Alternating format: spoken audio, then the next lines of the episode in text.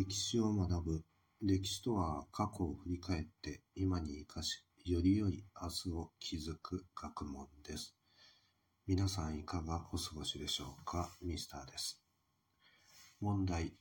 国家の価値や秩序を第一として考えて、国民の権利よりも国家の利益を優先させる思想や運動を何というか漢字よん文字で答えなさい。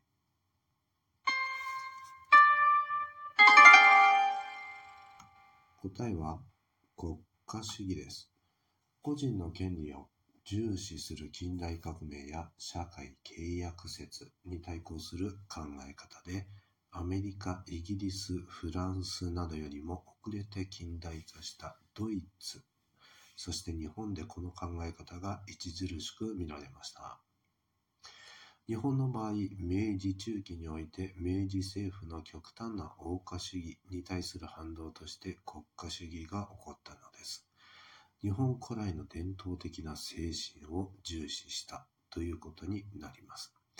三宅節礼、高山著牛、井上哲次郎、井上円了などが提唱しました。